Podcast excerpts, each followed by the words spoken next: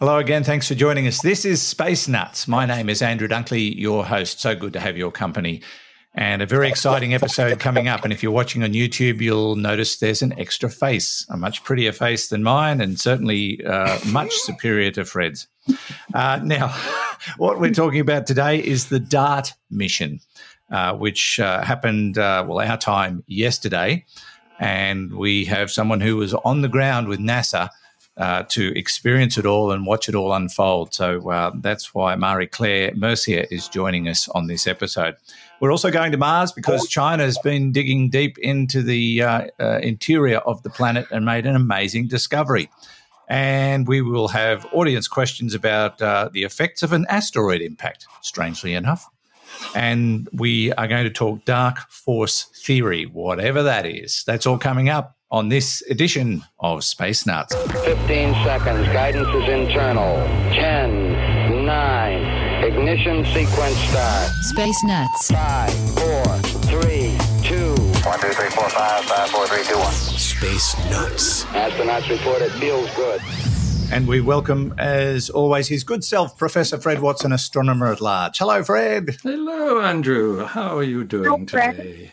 I'm wet. Very, Oh, very yeah, wet. yeah, I am wet. so, so. I know, I know. Everyone's in drought in North America and Europe, and um, I feel for them as we just came out of a big drought. Seems so long ago now, but it is so wet here. Got rained on again today. Rained on yesterday. Rained on last week. Just, it's a mess. You look a bit damp, I have to say. You do look damp and a bit soggy around the edges. Yeah. Um, fortunately, it hasn't been wet here in Sydney because uh, half our roof was missing for most of the day. Uh, because, Oh, uh, the storms. well, no, it wasn't. No, it was just uh, routine routine maintenance on the roof. But uh, cho- we chose a bad week for it, or rather, the roofers chose a bad week for it. Anyway, we Well, had a dry day chose today. It chose a bad year, actually. Yes, that's right. It's been, yeah. Been Just raining. glad I'm- It's been raining for nearly three years, you know, Fred. Ridiculous. So they tell me. Yes, that's right. Tell also them- joining us is uh, Marie Claire Mercier. Marie Claire, it is so nice to have you join us on this edition of Space Nuts. Thank you so much. I know it's um, it's 1.30 or nearly two o'clock in the morning your time. So we really appreciate you um, putting the, the, the toothpicks in your eyes and, and staying awake for us. It's fabulous. Thank you so much. And welcome. My pleasure. Thank you so much for extending the invite so I can you know, share some of my insights uh, from yesterday's uh, historic event. So, really, Yes, yes, indeed. It was uh, amazing. Uh, we might as well get stuck straight into it um, if you're ready, Fred, and uh, and and talk to you about uh, what happened yesterday. Um, Fred, I suppose just paint the picture for us. What what was this all about, and then we'll uh, get Marie Claire to explain what she saw. Yeah, the, the DART mission uh, spacecraft launched back in November last year with a half ton spacecraft that essentially hit an asteroid by the name of Dimorphos, which is a moon of an asteroid called Didymos. And the idea is to see whether that impact will have changed the orbit of Dimorphos around Didymos, because that might be one day the kind of thing that we need to do to deflect an asteroid that could be threatening our planet. And Yeah. um, I'm going to stop there because we have an expert in the room with us uh, who was there when that impact took place. Not uh, in front of Dimorphos, waiting for it to happen, but certainly uh, in the control room, which is very, very exciting. Indeed, very exciting. Marie Claire, just uh, tell us how it all unfolded yesterday. How did you get to go in the first place? How did that happen? So uh, I think we, we were. I just wanted to actually show you guys like uh, my shirt Oh, look at the t-shirt. um, from the Johns Hopkins uh, Applied Physics Laboratory. So official uh, part of the team. Um, so how did it happen? Because I believe NASA every time they do have a project or upcoming project, they try to um, extend the invite to social media influencers or uh, science uh, science aficionados uh, to apply to their slots. And it so happened, it was uh, last month. I I I, I remember it. Uh, I was browsing through my Instagram, and I was following, you know, NASA account, uh, Johns Hopkins APL, and there was a slot to apply and I applied and they got back to me a week after telling me I got accepted and uh, the rest was history. Um, see, meeting everybody. Indeed, from, it was. Um, Meeting everybody from Yeah. NASA and How- uh, the lead mechanical engineers and the project managers for the whole DART mission was just very exhilarating and um, remarkable. Um, yeah, it was a big day too, wasn't it? I mean, you were there for um, what twelve hours or something. Uh, yes. Basically, we had a full day's agenda because what happened was we had to be there at 8 a.m. There's a lot of security check, very, very tight security. And uh, Mhm. not only we met uh, the head of the planetary defense, uh, Lindley Johnson, I met Dr. Kelly Fast, uh, and uh, a lot of different people, Dr. Thomas Zurbuchen, Dr. Bobby Braun from you know APL, and uh, David Corelli, Lisa Bowman, and uh, they they also allowed us to have a tour of the full uh, Johns Hopkins uh, APL laboratories and different workrooms. And the funniest thing is that we are we were escorted by so many people because um, there are certain areas where you can take pictures, but most of the area is very restricted. Even when you're just walking in a hallway, regardless, the hallway is just uh, plain, but there may be a scientist carrying a classified record or talking to another scientist carrying another classified record. Uh, record Yeah, that help record or take pictures. So it was it, it was um, like how we see it on movies. It, it felt that way when it comes to security, and uh, they Now, um, tell us about the experience itself. I, I know you did a few tours and you got to see a lot of uh, the facility, but when it came to the crunch and you were in the room with everybody else watching this uh, this historic moment unfold, um, what what happened? I, I, I did see some of your social media posts, so I got, I got a bit of an insight into what was going on. But uh, what, from my perspective, I, I got to watch it on a small screen computer at, at my radio station, and um, that that's as that's as close as I got. But for you, it was all big screen stuff by the look of it. It, is. It was. It was. So basically, it's kind of like watching a real live Armageddon movie. Uh, you know, right- unfolding right in front of me, and and obviously there was a lot of. You can feel the tension and the pressure, uh, in the room because uh, they have mentioned that at that specific moment we don't know what Dimorphos would look like whether it could Hmm. be a donut shaped asteroid or whether it just be a clumps of rocks uh, floating in air. We don't see that until a couple of minutes before impact. So it was really like uh, heart wrenching to say until the final couple of minutes when uh, the DRACO camera was already showing at least that it's actually a denser solid uh, target that we kind of kind Yeah. of like you It, know, it, al- it almost looks spherical to me. It uh, did. It almost had a uniform shape about it. Yes, yes. So um, Hmm. it, they, they even actually mentioned that we could actually miss the the target. So that was also in everybody's, you know, uh, thinking that it could be a hit or miss. So we were just praying till the last seconds and minutes before impact. Now, what I'm interested to know is that, uh, from my perspective, watching on a little computer screen, uh, I, I, I could see the um, uh, the main asteroid uh, in the picture as as uh, DART was moving past it, and uh, you could you could get a pretty good insight into what what that particular asteroid looked like. But as we got to the moonlet, uh, Dimorphos, um, it, it became more and more vivid. What what was the the picture definition like from your perspective? Because uh, I was able to make out rocks and and, and debris on the surface of the uh, the moonlet uh, on a tiny little computer screen. How, how did it look to you? Well, it, it how, how it looked to you guys is how it looked to us, but it just happened to be in a bigger screen. Yeah. We were, yes, yes, because what happens is that DART is taking pictures in seconds before the impact. And obviously, once those, uh, I think they needed at least three or four pictures because it's a suicide mission, basically. Uh, Yeah. That that whole satellite is going to be gone. So I think now that they're looking at the pictures and probably it's going to be coming out in um, in NASA available once the uh, the pixels and grains and everything that they fix after editing the pictures. But as how you guys see it, that's the same thing that we saw just in bigger screen, just with people screaming in the command center and everybody just like you know, Mm.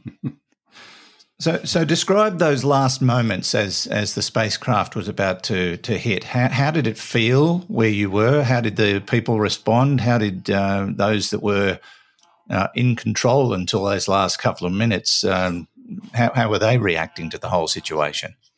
everybody uh, actually the moment that we saw how Dif- Dimorphos looked we were already like okay okay yes yes come on hit it hit it hit it so it's basically kind of like It's not a donut. We're not going to go through the middle. we're not going to go through the donut shake so thank god thank god okay all right one more minute a couple more seconds and here we go and everybody just started screaming and shouting and you know like a moment of really relief that uh, years worth of um of of, of dedication uh has finally come to an end but basically uh, they were able to hit the target Yeah, I, I heard that the um, the miss margin was like 17 meters, so they were pretty close Yeah. to hitting exactly where they aimed, which Yes. is fabulous. yes Mm. Of course, that's not the end of it, is it? It's the end of the spacecraft. It's done its job. It hit the target at 22,500 miles an hour, or whatever the speed was, or 14,000 miles an hour, 22,500 kilometers an hour. Uh, now they have to analyze the data and see if it did exactly what they hoped it would do, which Yes, is knock I- the moonlet off, a, off its trajectory slightly.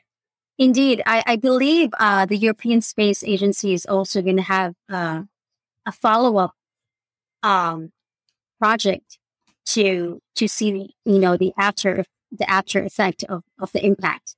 So Yeah. I, probably I have heard they're possibly going to send another craft out uh, at some stage. That, Hera. that's the plan I heard. It's called Yep. HERA. H E R A. Yeah. I knew you'd know, Fred. Yes. Yeah. Um, I've got Um, a I've got a question for Marie Claire, if I may, and I'll- sort of along those lines. Um, so, um, DART was accompanied during that uh, suicide mission by a little CubeSat called LICIA Cube, uh, which is an Italian spacecraft, Yes. uh, which was there to sort of film what happens. I think it followed um, it followed the Darts spacecraft by about three minutes. So the impact itself may well have been recorded by the LICIACube. Do you have any inside information about when we might see the images from that? that will be still classified until they they put it out. Uh, we actually had Yeah. a press conference afterwards uh, with the whole team for DART, and they have mentioned that that with the Lucy Cube that uh, they have to look at the pictures first and then study the data of, of the uh, the recording before they put it out in public. Yes. So yes. Okay. I, I did see uh, something online today, which uh, I don't know if it was a telescope or, or something, but they did show a sort of a um, an image of uh, the the moonlet as it got struck, and there was some kind of plume that came off it as it um, as the impact happened. But I, I I don't know if that's real. It looked fairly genuine to me. Yeah, I think ground-based telescopes were actually observing, but this thing's 11 million kilometers away. Yeah, and it seemed uh, a, bit odd to me, but um, yeah. But anyway, it, it might be the- real. Who knows? What I heard was that the LICIACube images um, m- might be re- released towards the end of this week. So that sort of ties in, Marie Claire, with with your insight there. about that. Mm. Uh, I Uh, would assume we- they're being had a- processed by the Italians because it's an Italian spacecraft. Ah, okay. Yeah. Uh, we've had a question come in from YouTube asking how long it'll be before we get the results. My understanding is days, possibly weeks. What's your understanding, Fred? Oh, for in terms of the orbit, um, Yeah. it, it's it's a question of well, the, it go, um, Dimorphos goes around uh, Didymos once in eleven hours, roughly, if I remember right. It might be nearly, nearly twelve hours actually, I think, uh, and so that's a short, quite a short orbital orbital period, and there should be an immediate effect with this acceleration. Uh, the hope is that it will shorten the orbital period. Um, I think um, that the hope is that it will actually knock several tens of minutes off the orbital period. But I think the mission's counted as a success if it knocks 10 minutes off the orbital period. So that those results, they might take a while to come. But yes, I would guess um, certainly within weeks, we, we should have some really good insights into that. Mm. What about, do, do some- you know any more, Marie Claire, on that?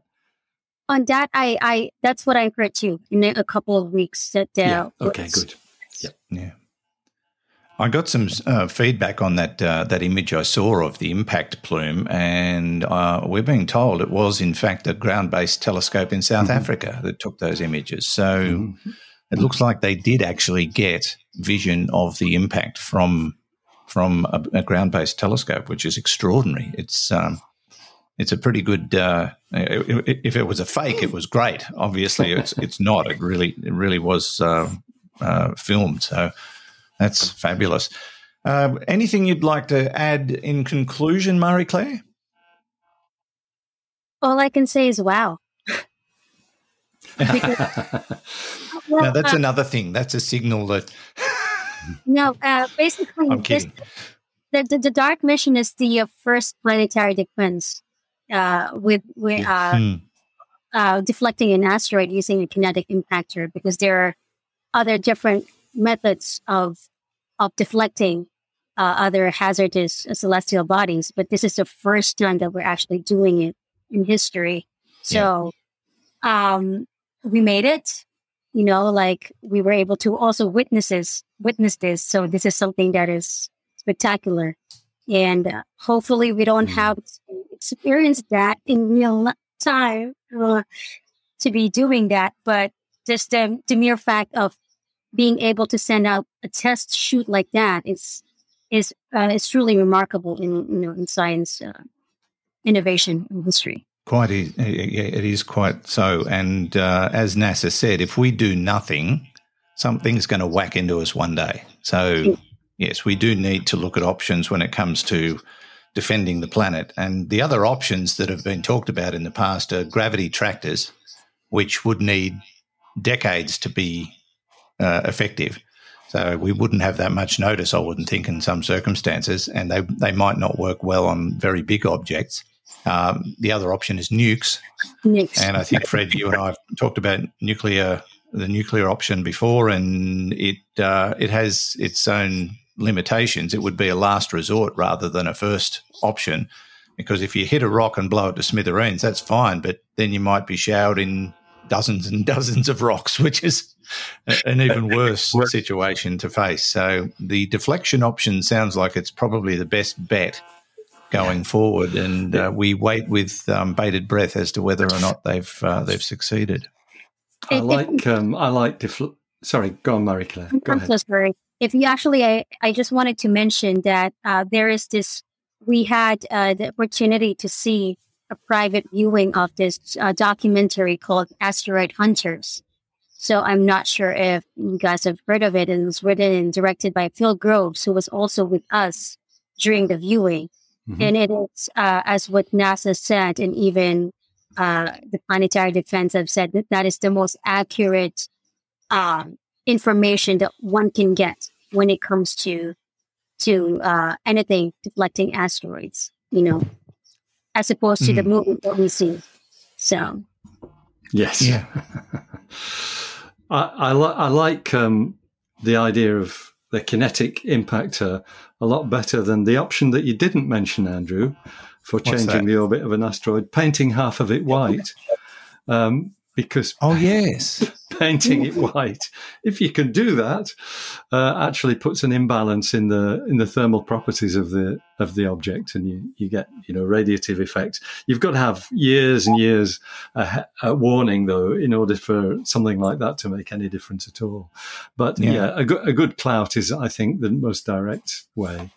Um, I loved, forgive me, uh, Marie Claire, but and you will have seen this um, uh, as an, an as, as a scientist who's many many times looked at um, the readout of images from astronomical instruments, uh, where basically the, the the image reads out from one side to another. We do it all the time in uh, astronomical spectroscopy, but I loved that final image from DART where the readout started but then stopped. And so we just got the top, um, you know, the top segment of the image showing the surface of Dimorphos and then nothing, which told you unequivocally that the thing had done its job and been blown to pieces by the impact. Yeah. Exactly. Yep. Because it, it, it went red afterwards.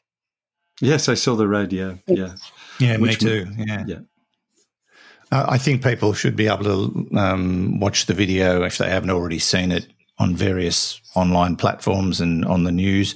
Uh, but they should be able to uh, go to um, the NASA website and, and look it up and uh, and watch the, the, the video of it because uh, it, it's worth it's worth watching. Uh, I didn't realize I'd get so excited watching it, um, but it, it, you know I got caught up in the moment as it as it got closer and closer. and My eyes just went wider and wider, and finally, boom, gone. LOS, I think, is what they said. You were watching history being made, Andrew, as Marie Yes, Claire yes, said. indeed. It's a historic moment. Yeah. Mm. Indeed. Uh, Marie Claire, thank you so much for staying up in the middle of the night uh, after flying back to uh, your home after such a, an amazing day at uh, NASA to watch the DART mission. We so appreciate it and we were glad we could uh, link up with you and, and have a talk about it. Thank you so much. Yes. Look, you're welcome to stay and watch the rest of the show or you can um, tuck yourself off into bed. It's up to you.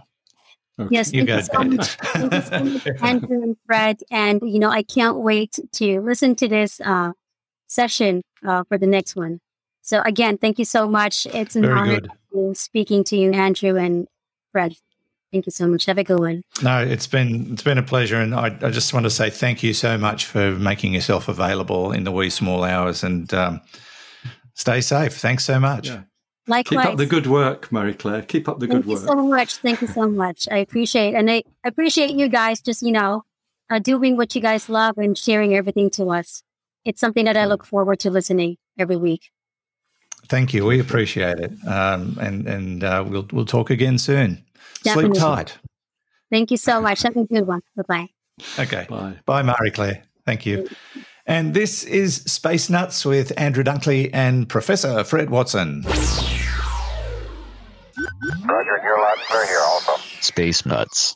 Uh, now, Fred, let's move on to our next topic, which is Mars related. And this involves a Chinese rover that's uh, made a fascinating discovery and it adds more weight to what we were probably thinking about Mars as. Um, you know, we'll call them salad days when it when it uh, had liquid water, when it uh, you know had um, properties similar to Earth, until all of that was blown away by its uh, its unfortunate uh, weak gravity situation.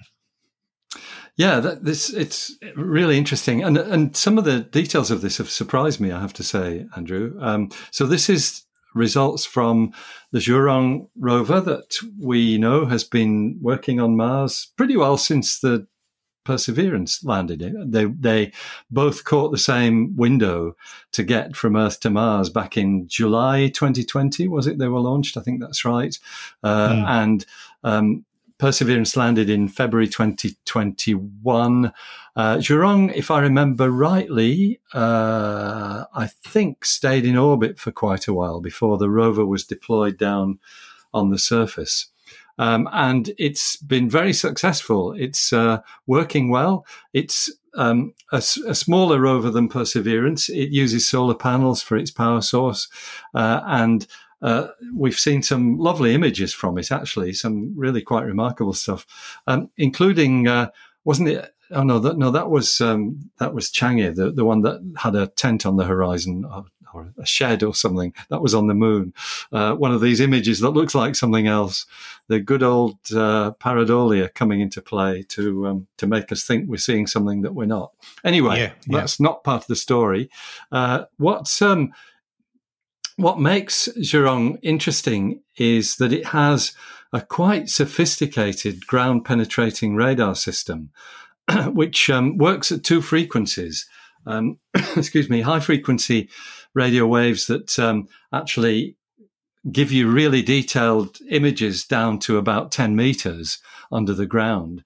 Uh, but then if you want to look further, you go with low frequency, and because it's lower frequency, you get um, uh, not as good detail. You don't get the same resolution, but that will take you down to 100 meters, uh, which is really quite extraordinary. Getting penetration of radar to 100 meters below the surface I know. Uh, yeah, is- that's, amazing. yeah, very significant. So, um, what what uh, the scientists have done is identified um, different layers within the ground beneath the Zhurong uh, rover, uh, and there's uh, two two layers which have sparked their interest.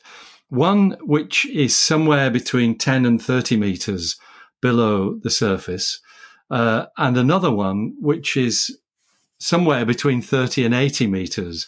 So de- two distinct layers. Um, it's uh, th- th- these numbers are a bit vague, probably because those layers are actually they vary in depth, and uh, Zhurong's got the capability of driving across the surface and and actually probing ground penetrating radar at uh, you know different places. So those uh, layers, though, uh, the the upper layer is relatively thin. The older layer is relatively thick, uh, and both of them have um, probably reflections that speak of large boulders, uh, which are sort of down at the uh, you know at, the base of whatever layer we're looking at, with with smaller boulders settling on top, and this is being interpreted as the possible result of flooding uh, that was actually really quick. Um,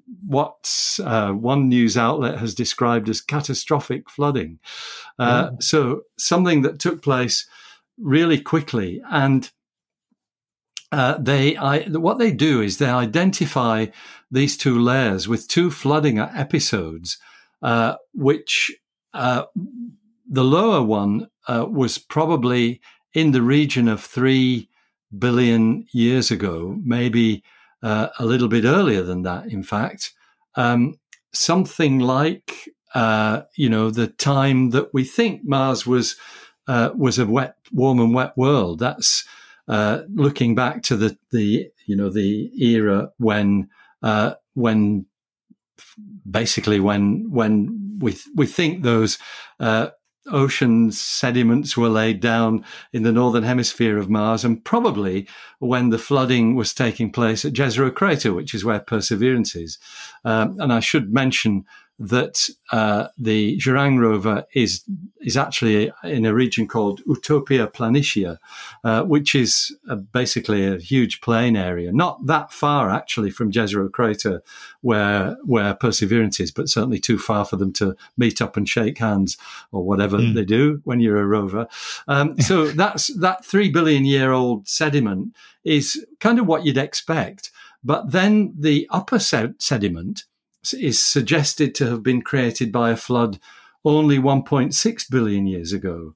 Uh, and that is much more recent, of course, in the in Mars's past, and it's Yeah. it's outside the region when we think liquid water existed, and so something's happened at that time. Uh, there, we know there were there were glaciers on Mars at that time, and maybe, you know, there was some sort of uh, I don't know, some sort of uh, climatic uh, anomaly. Uh, maybe they had a, a, an El Nino event uh, on Mars, which is caused by water, but doesn't happen on Mars, but you know what I mean. You, have got a, a, warmer period than usual, and so perhaps some glacial melting, uh, which gave you this flood uh, and deposited these boulders in the region underneath uh, Zhurong only 1.6 billion years ago. So that's r- really interesting interpretation. Now, this all comes with a caveat because. Um, with the equipment that um, the Chinese rover has got, you can't separate or you can't distinguish between um, sedimentary material, which is stuff deposited by water, or lava, which is not mm. stuff deposited by water. And in no. fact, um, we've recently seen some results, um, which I think came from Perseverance's uh, radar um, detection, because uh, Perseverance also has uh, subsurface radar, uh, which showed that maybe Jezero crater itself has a layer of lava uh, underneath it, underlying it. There's there's quite a lot of really interesting stuff coming out about this at the moment. Um, not with with this inability to distinguish between sedimentary rock and and um, basaltic rock, lava, um, so mm. igneous rock. So um, that the jury's still out on that, but. Um, the likelihood, though, seems to be that these boulders might very well have been formed by a flood of some kind, the ones that have been detected by the Chinese rover. Uh, and um, well, we we wait to see whether any more information might come come out about that. Uh, and th- it is even possible that there is ice underneath there as well. They, the mm. authors of the work um, say that they can't actually eliminate that possibility that there might be salty ice underneath the surface. Quite incredible. And look, it stands to reason that lava is a plausible explanation because a new theory about the death of the dinosaurs has surfaced uh, in the last week or so, suggesting that, yes, the asteroid uh, impact or impacts, mm-hmm. as we recently discussed, uh, certainly were yeah. major contributing factors, but uh, they also have um, found that there was a lot of volcanic activity uh, around yeah. that time too, which might have finished them off. off. And they, they've um, suggested there was at least one lava flow that covered an area as big as continental Australia, which, yeah, you know, that imagine the effect of that. Yes. That yes, that's right. That's um, uh, I, I, have seen some of that. Not not recently. I have seen um, work that suggests that it was partly volcanic as well. And there's the mm. possibility that it was an impact that actually shook up the volcanism. Uh, oh, you know, very so that, likely. So that you've got if if if you get clout by a 15 kilometer diameter asteroid, could do all kinds of things to the to the tectonic uh, activity in the region at the very least, put an extra hole in your head. Yeah, so. yeah. If you're a dinosaur, that's right. yes, indeed. But uh, it's a fascinating discovery, and hasn't China been amazing with everything that they're yeah. uh, they're doing? Yeah. Uh, and, and, from what I've been reading recently, they've got bold plans. They um, they're looking to get to Mars. They're looking to um, um, put uh, well a rover on Mars. Uh, they're going to take the UAE with them. Um, mm-hmm. everybody's um, sort of um, got their eyes focused on China because they're they're really doing some extraordinary things. As is NASA, though, as we just discussed. But uh, yeah. yeah, China's certainly galloping along in leaps and bounds uh, when it comes to uh, what have I heard people call it? Space Race 2.0. well, it's good, and um, you know, space race to Mars is is a good thing because it'll tell us more about Mars. yes, it will. Yes, yeah. it will indeed. All right. Um, I, I, yeah, I, and I, I, hope there's more to uh, tell about what uh, the Chinese rover has discovered beneath the surface. I'm just so amazed by the technology that can get so, down so deep on on a rocky planet like that. Yeah, that's mm. right. It's pretty good going. Yeah, it is. You're listening to and perhaps watching Space Nuts with Andrew Dunkley and Professor Fred Watson.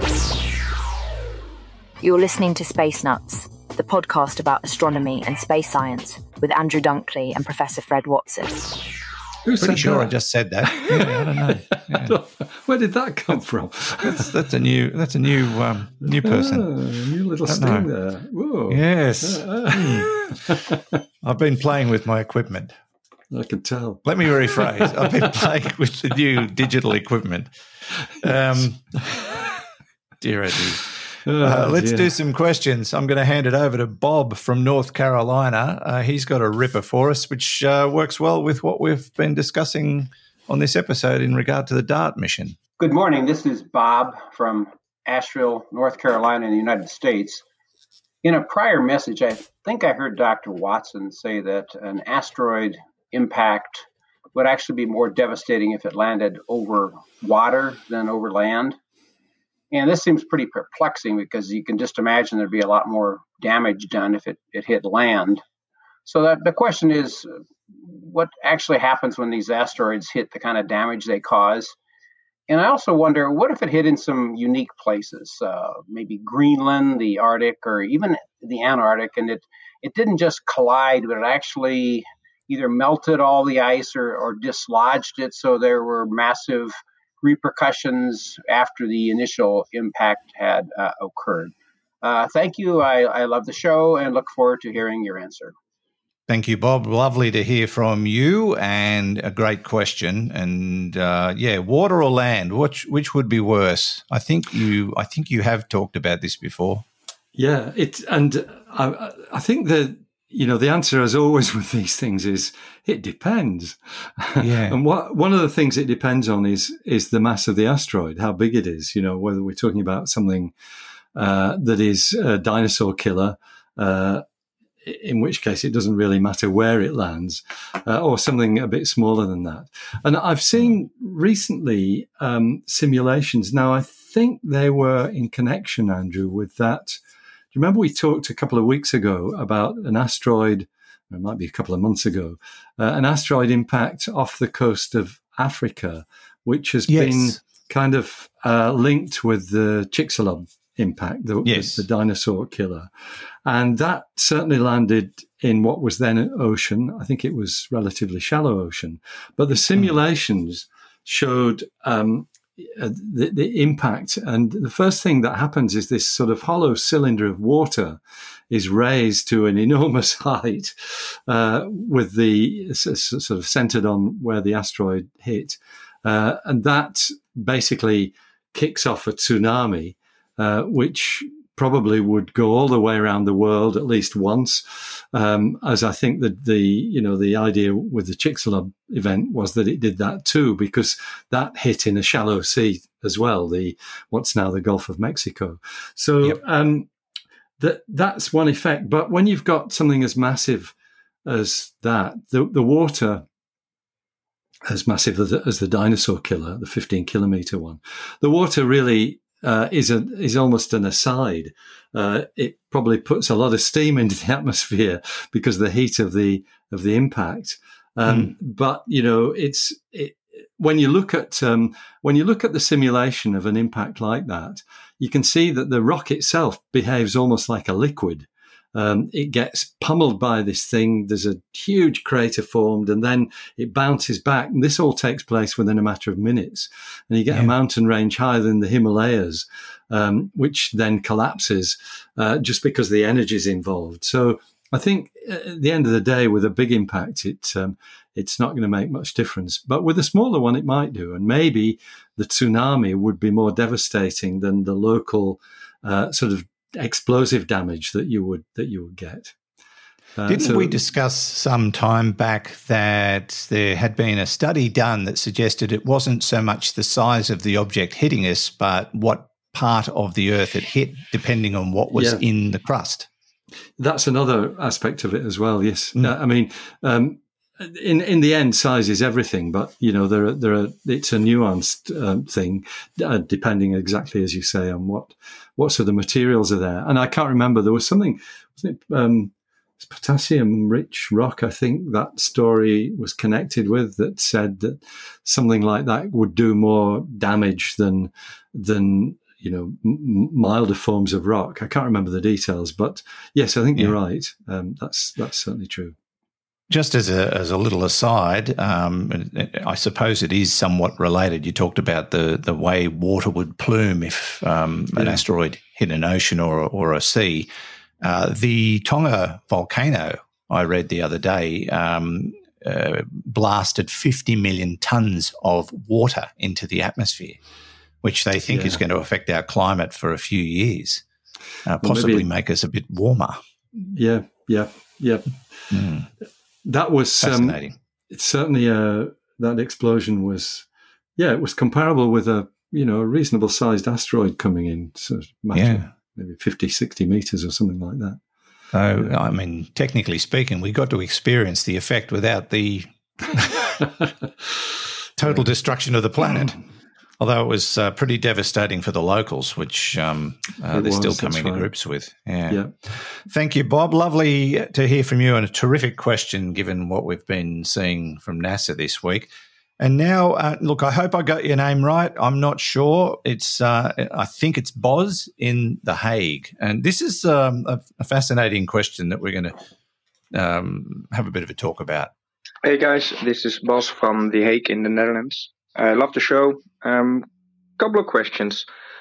Um, I've been reading uh, the Three Body Problem a trilogy by Cixin Liu. Um, and in recent episodes, you guys were talking about the Drake equation and Dyson spheres and the James uh, the James Webb Space Telescope, making all these uh, exciting discoveries on exoplanets.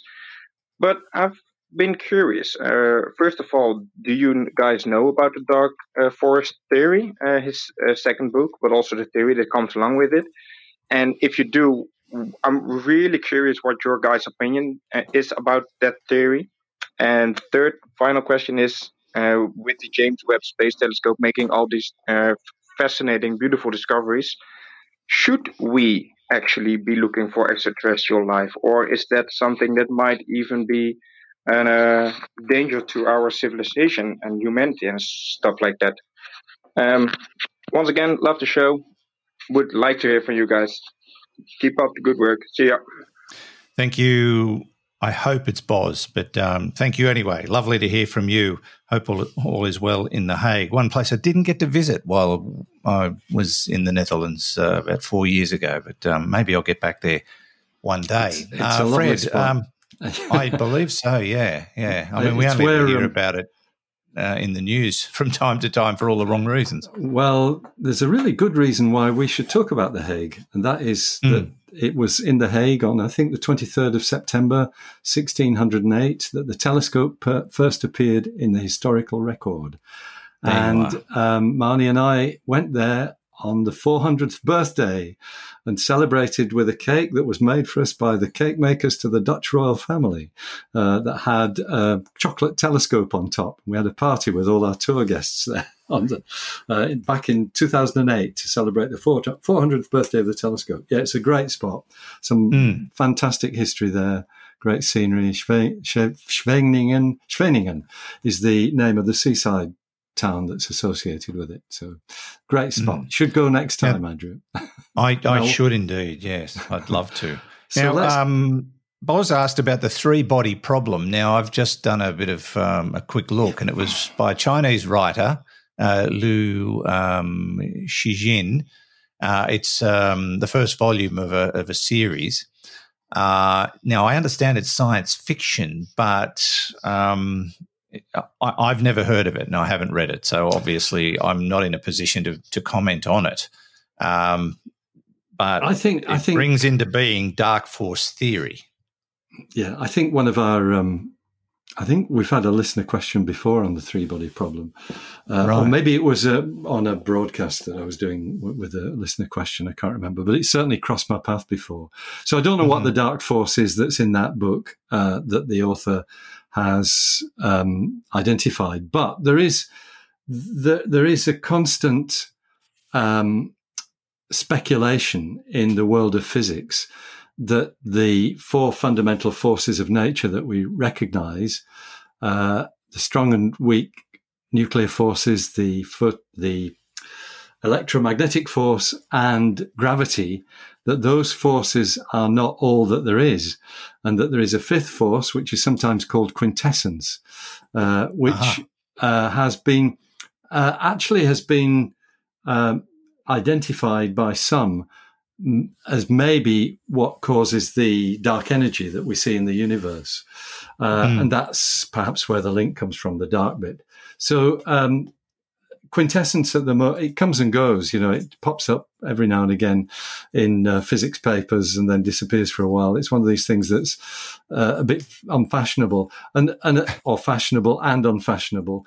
But then, um, it may well be that we finally do secure some observations that might reveal that there is a fifth force. And there is work that's gone on quite recently, and it's about the decay of the W boson, which is one of the forces that carries the weak nuclear force. Uh, right. That it behaves in a peculiar way that some have said is an indication of new physics and perhaps will lead us to the fifth force, the dark force. So mm. the, there's work going on with that, and um, I, I, probably should be more across it than I am. But it does come and go. As I said, it's it's a bit like fashion. It um, you know suddenly we're all talking about quintessence, and suddenly we're not anymore. Um, yeah. But it's it has been linked uh, as a you know as a as a perhaps a, a, source or reason for the for the dark energy that we we believe is what's causing the universe to expand ever more rapidly. So the, those two, I think, are linked together. Yeah. So now the third was there more, or do you want to go to the third? No, that, I was going to go. Yeah, move on to the the next bit. Right. Yeah. Should we look for ET? Um, well, yes, we should. Um, hmm. As long as I agree. As long as we, uh, because looking doesn't actually uh, make us dangerous. Uh, sorry, it doesn't bring us.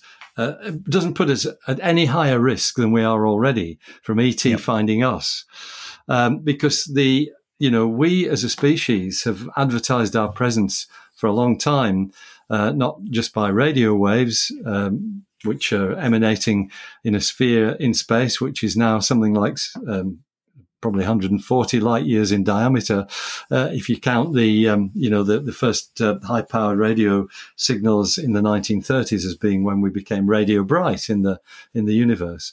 Um, mm. That's, there's that as well as the fact that, you know, the, the, the earth is fairly bright in the visible spectrum as well because of all this light pollution that comes from cities, uh, which are easy to detect. So we're, we're already advertising our presence and there isn't you know, the, the, the idea of searching for extraterrestrial intelligence is not one where you go out and say, is anybody there? Even though there is, there are plans to do that. Uh, that's still a problem that I think needs ethical consideration.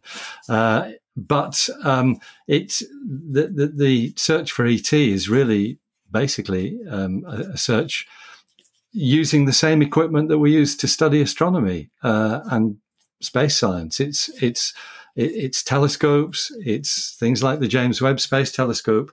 It's not sending things out there, although there are probes out there. Of course, the the five spacecraft that are leaving the solar system, they are they're also um, markers of humankind. So we have already done it. We've already advertised our presence. So what we're doing now in terms of looking is not necessarily dangerous. You've, you've given me an opportunity to play with a new toy. Oh, good. You ready good. for this? Yeah. Because yeah. I'm going to quote Pink Floyd. Is there anybody out there? you like that? That's very good. Yes, uh, you very were perfectly in perfectly in sync there. very creepy. Um, yeah, the answer might well be no, but um, mm-hmm. that shouldn't stop us from looking. Well, yeah, and we are looking. Uh, we're looking for the same things that we produce: light, radio, yeah. uh, which is a form of light. Uh, we're also looking for um, spectrum signs uh, in yeah. their atmosphere for things that they have made that aren't natural. Um, what else are we looking for? Well, uh, uh, the point I was going to make spaceships. was the the reason why. Yes, spaceships are a good one. the reason why we're we're not why it's why we shouldn't stop looking is because uh, we use the same technology to make discoveries about the universe as we do to try and find extraterrestrial life. So you know, it's all part of building up our store of knowledge. Um, mm. Yeah, that's uh, spaceships is an interesting one because you know maybe one day a piece of space junk that would turn up that might not be able to be explained by human uh, human sources. Uh, a bit like did, that thing that crashed into the backside of the moon. Oh, Didn't that a happen farmer. to a farmer in southern New Yeah. South Wales recently? It turned out to be did. SpaceX or I was going to say it said, except it said SpaceX on it. But Yeah. um, the one that crashed into the backside of the moon that nobody has owned up to, that's an interesting Mm. one. That is. Yeah. I, I, I have my suspect. Yes. Yeah. I know you do. I'm sure you do. All right, uh, Boz, thank you. Great set of questions made uh, for some interesting discussion. Uh, but yes, I think looking for ET is a good idea until we find them and they don't like us. Hmm. Then, we'll, Well, um, then, we'll, but- then we'll throw rocks at them. Yeah. It won't be by looking for them that they'll find out about us. That's the No. point. Exactly. Mm, good point. All right. Um, just about time to call it quits. Uh, it's been a long but very interesting show with Marie Mm. Claire Mercier joining us uh, after her trip to NASA to watch up close and personal the DART mission uh, yesterday, our time. Um, but if you do have questions for us, uh, jump onto our website, spacenutspodcast.com or spacenuts.io. Click on the AMA link and you can send us a text question or you can send us an audio question, or there's a tab on the right hand side to send audio only. And all you need is a, uh device with a microphone like this one. See? Yes. Yeah, yes. And um, I'm replacing that, by the way. I'm getting a new one. It's going to be much bigger and in my face type of scenario. uh, but um, yes, so please send us your questions and don't forget while you're there to catch up on uh, the back catalogue, our past episodes. Uh, please leave r- your reviews on your favorite podcast distributor because uh, the more reviews, the more we get noticed and the more people who join us and the more fun we have. Uh, you can also uh, visit the Space Nuts shop where you can find all sorts of goodies. Oh, I forgot to tell Marie Claire, but she'll pick it up in the recording. Um, we're sending her some presents for joining us today, so she'll get a couple of little surprises in the mail. Well, it won't be uh, surprise Hugh's now going, oh, garbage! I, I forgot to do it. Well, he, he'll remember now. Uh, Fred, thank you as always. It's been a great pleasure. It's always a pleasure, Andrew, and thank you for your patience as well. Oh no, no, it's a joy. There's no impatience required at my end, that's for sure. Thanks, Fred. We'll see you next week. Sounds good.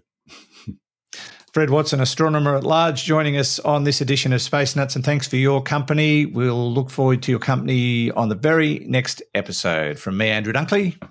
Bye bye. Space Nuts. You've been listening to the Space Nuts podcast. Mission complete, Houston. Available at Apple Podcasts, Google Podcasts, Spotify, iHeartRadio, or your favorite podcast player. You can also stream on demand at Bitesz.com. This has been another quality podcast production from Bitesz.com. And farewell to our live audience. Thanks for joining us. We'll catch you again on the very next episode, whenever that will be. We've, we've yet to decide. We're about to do that. See ya.